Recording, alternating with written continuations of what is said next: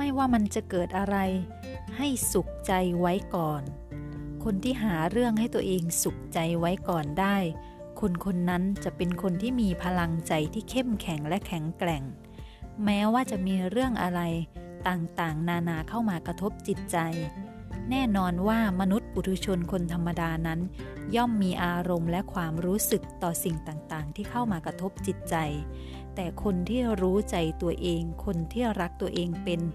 ก็จะให้อายุสั้นที่สุดกับความรู้สึกที่ไม่ดีกับอารมณ์ไม่ดีกับสถานการณ์ต่างๆ ที่เข้ามากระทบจิตใจของเรา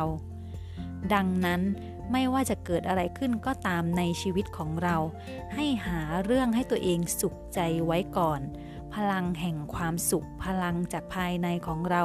จะช่วยเรารับมือกับสถานการณ์ จะช่วยให้เราพ้นจากสถานการณ์ต่างๆนั้น โดยเร็วที่สุด